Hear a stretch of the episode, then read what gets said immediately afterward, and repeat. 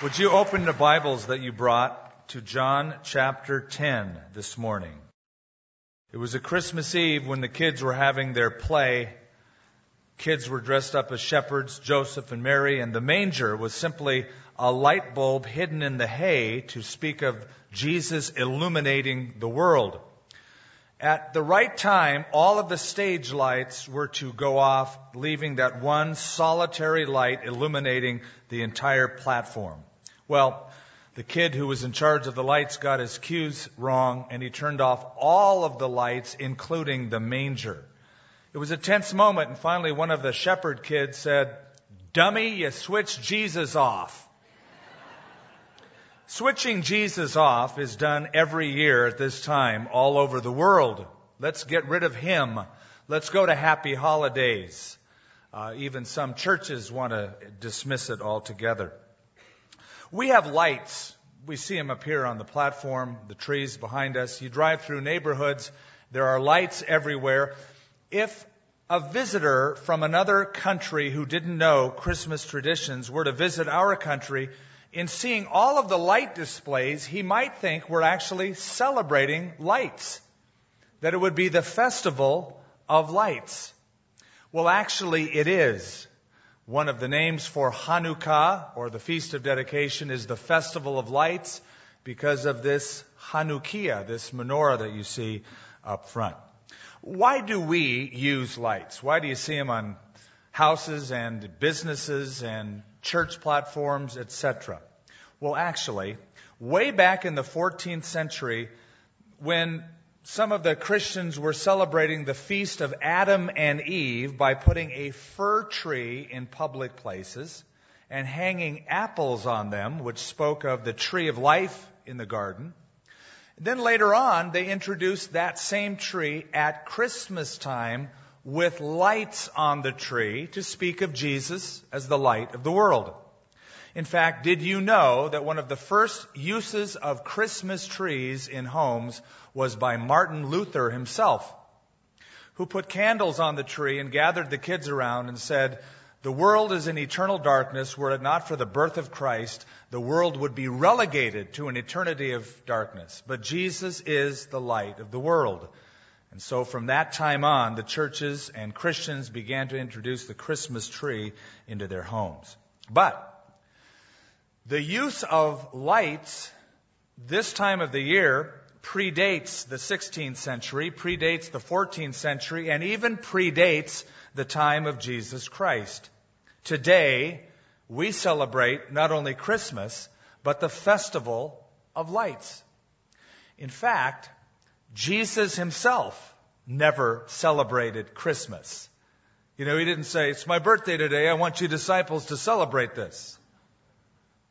But rather, Jesus did celebrate the festival of lights.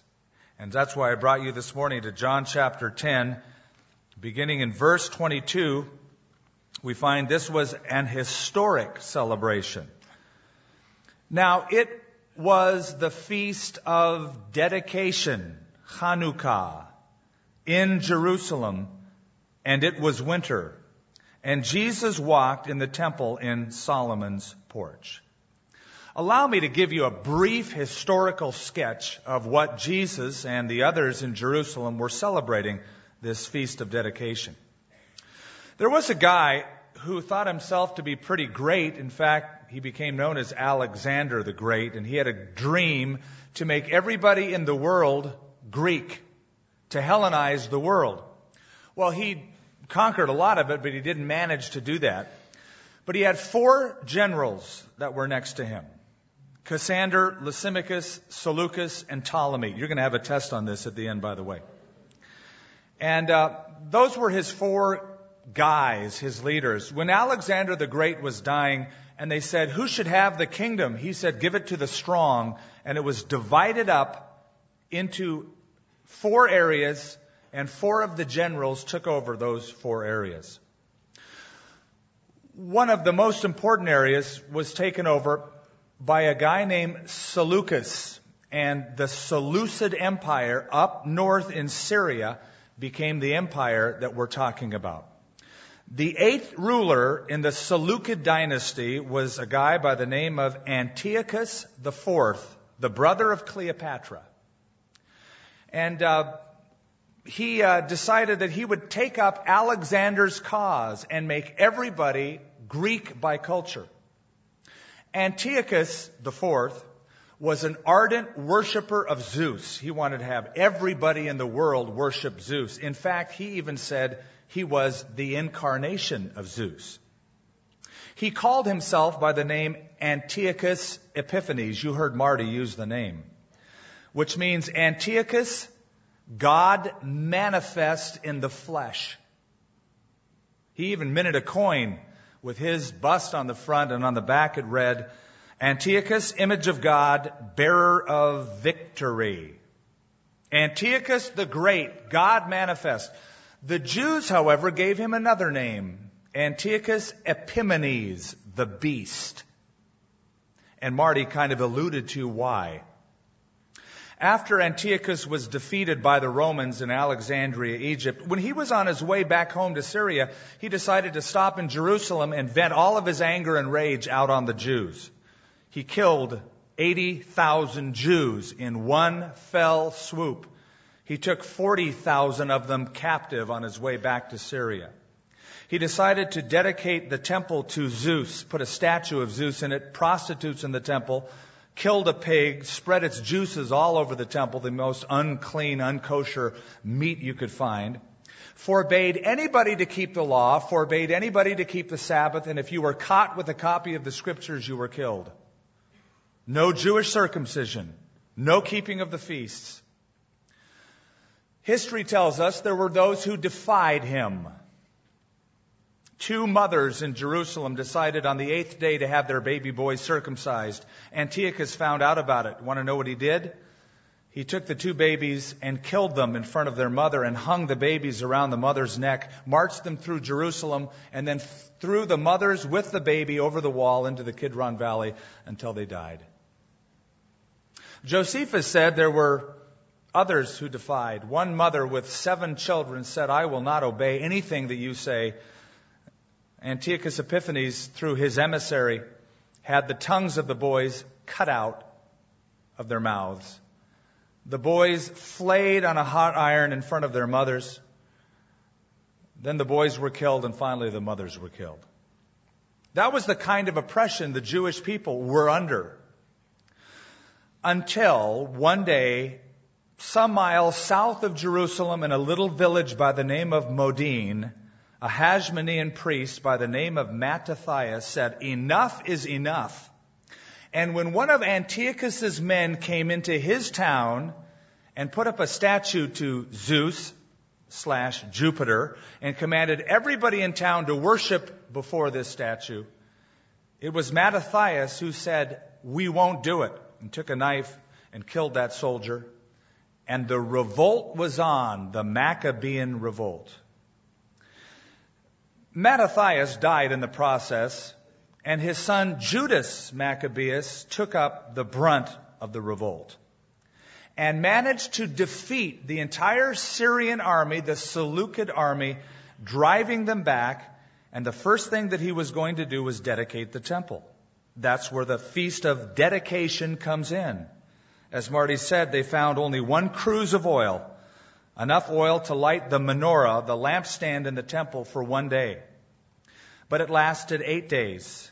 And that eight day celebration was the feast that we read about here that Jesus is celebrating in Jerusalem in John chapter 10. And it was the feast of dedication and it was winter. So, on the 25th day of Kislev in the Jewish calendar, which is today. It corresponds with December 25th today. It's a very rare occurrence. On the 25th day of Kislev, that first light was lit in the temple, and the temple was dedicated back to God. So, Jesus was celebrating Hanukkah in the temple.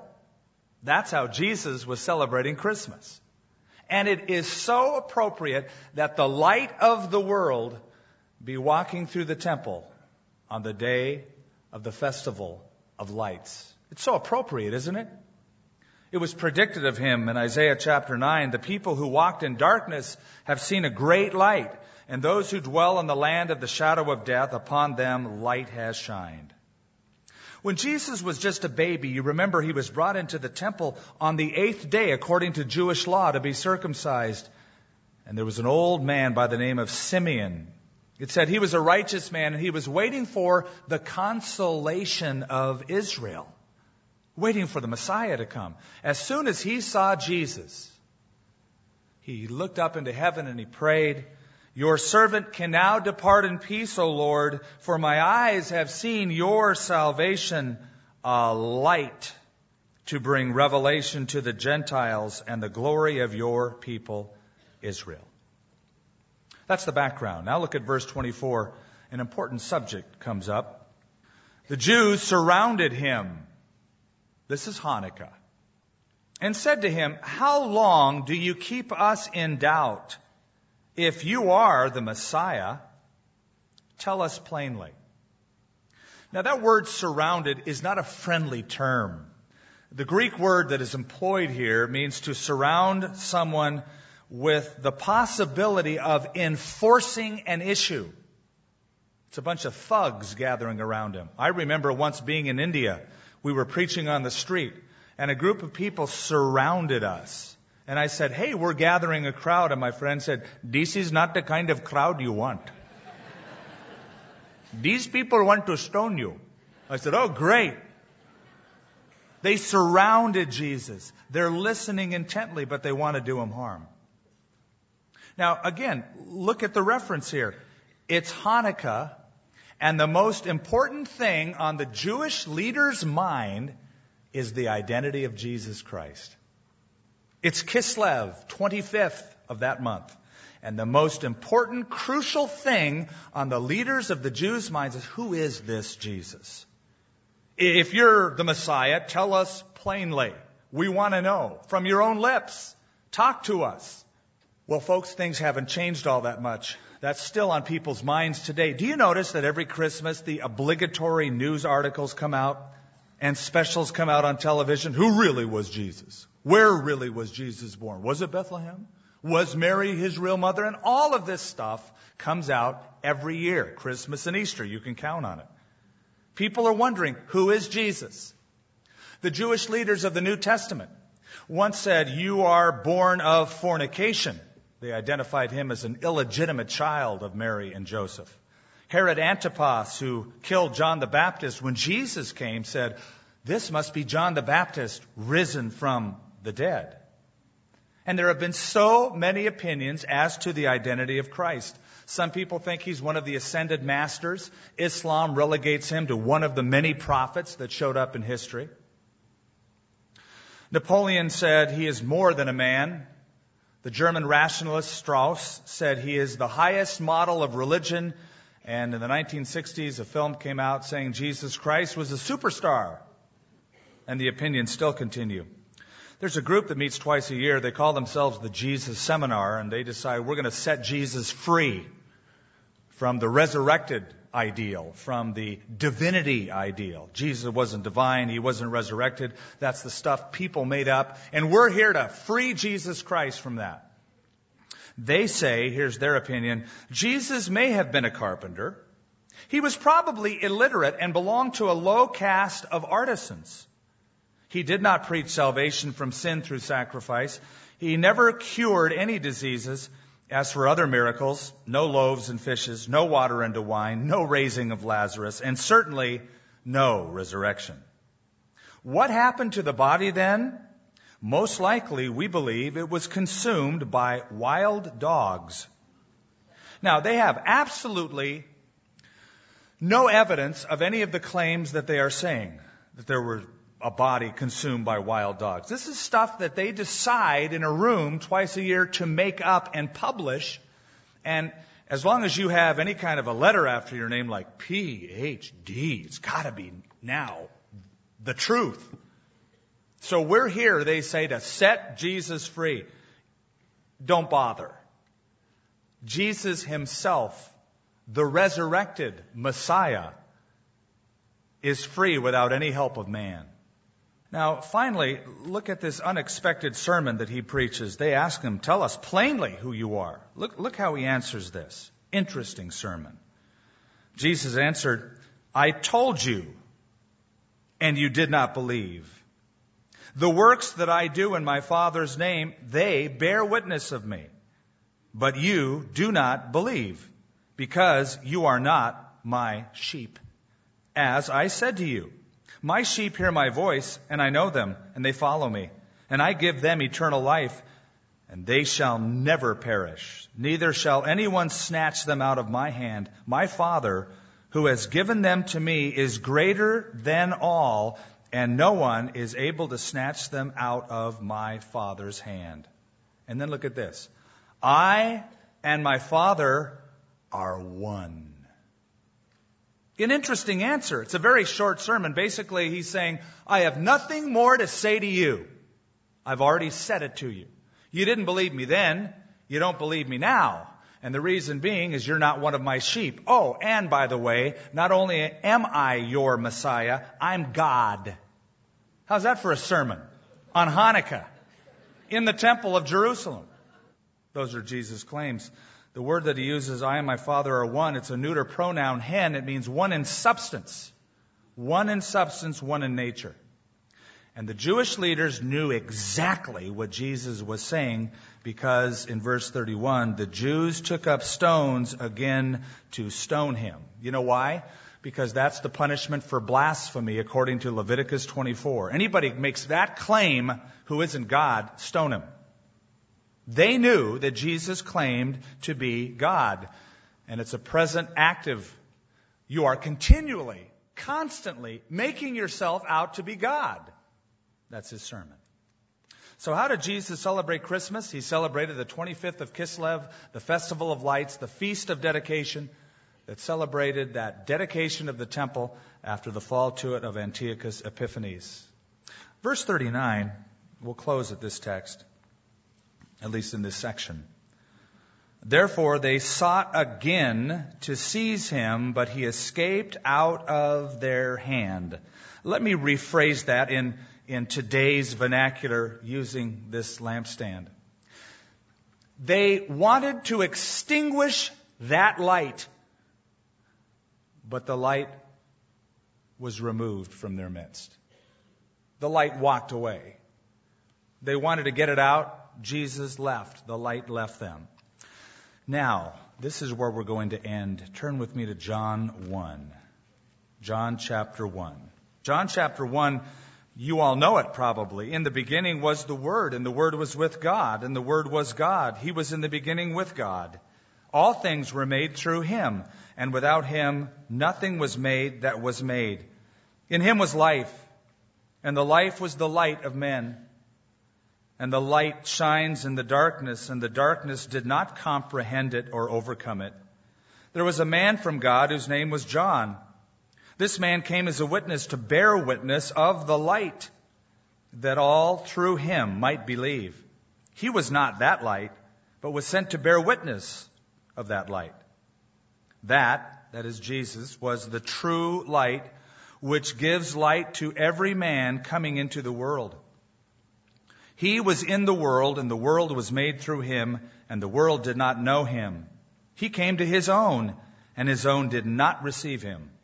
But as many as received him, to them he gave the right to become children of God, to those who believe in his name, who were born not of blood, nor of the will of the flesh, nor of the will of man, but of God. Basically summed up, light came into the world and anyone who encounters him will be enlightened by him.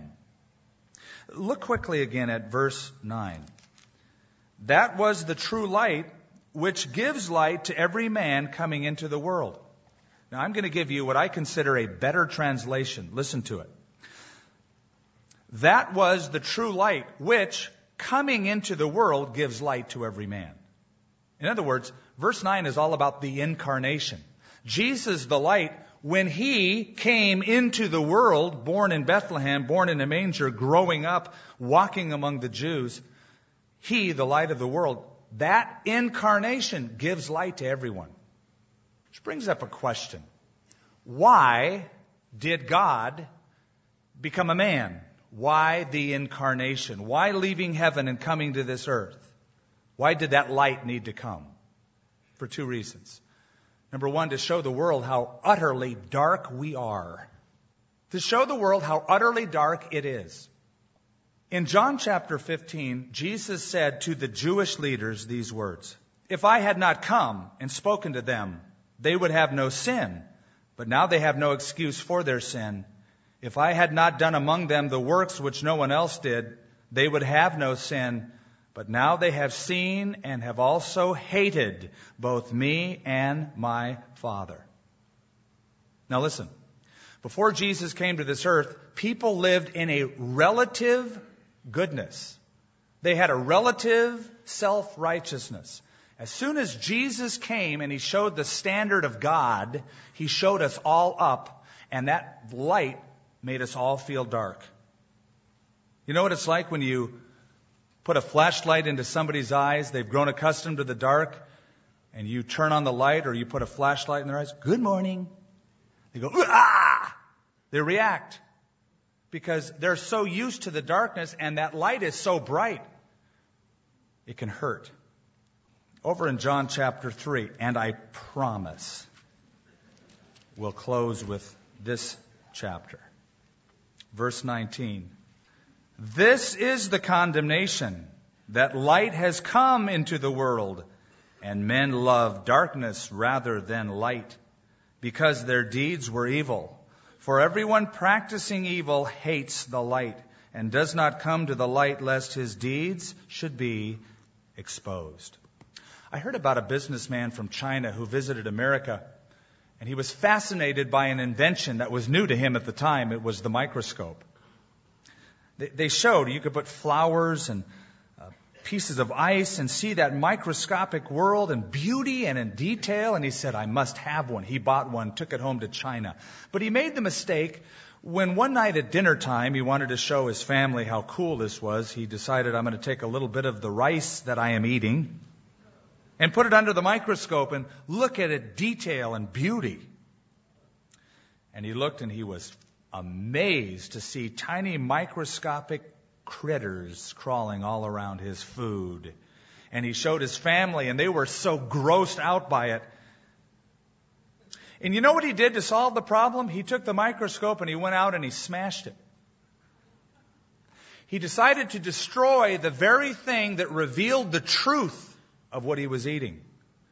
And men love darkness rather than light, and rather than leaving the darkness and coming to the light, let's smash that which gives the light. Let's extinguish that light. I can't handle it. Hence the cross. So number one, the light came into this world to show us how dark we are. Number two, Jesus came light into this world to lead us out of darkness.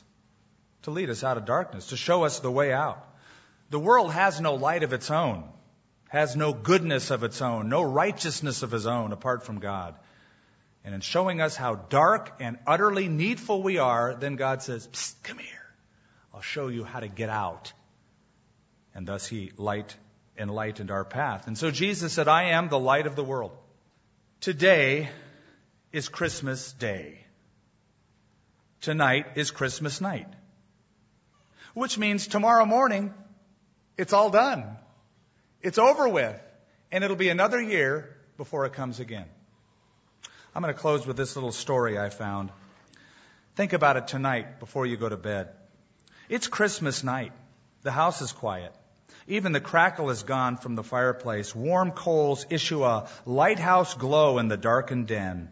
Stockings hang empty on the mantel. The tree stands naked in the corner. Christmas cards, tinsel, and memories remind Christmas night of Christmas Day. What a day it's been. Spiced tea, Santa Claus, cranberry sauce. Thank you so much, one says. Oh, you shouldn't have, says another. Grandma's on the phone. Knee deep wrapping paper. It just fits. Flashing cameras. It's Christmas night. The midnight hour has chimed, and I should be asleep, but I'm awake. I'm kept awake by one stunning thought. The world was different this week. It was temporarily transformed. The magical dust of Christmas glittered on the cheeks of humanity ever so briefly, reminding us of what is worth having and what we were intended to be. It's Christmas night. In a few hours, the cleanup will begin. The lights will come down. The trees will be thrown out. Size 36 will be exchanged for size 40. Eggnog will be on sale for half price. Soon, life will be normal again. December's generosity will become January's payments, and the magic will begin to fade. But for the moment, the magic is still in the air. Maybe that's why I'm still awake. I want to savor the Spirit just a bit more. I want to pray that those who beheld him today will look for him next August. And I can't help but linger on one fanciful thought. If he can do so much with such timid prayers lamely offered in December, how much more could he do if we thought of him every day? Lord, of all the people we need to say Merry Christmas to, it would be you. Of all the ones that deserve the happy birthday, it is you. Though we can't be certain when you were born, that is so unimportant. What is important is that you came, God, as a baby. The light into a dark world and by your light, you showed us our darkness, but by your life, you lead us out.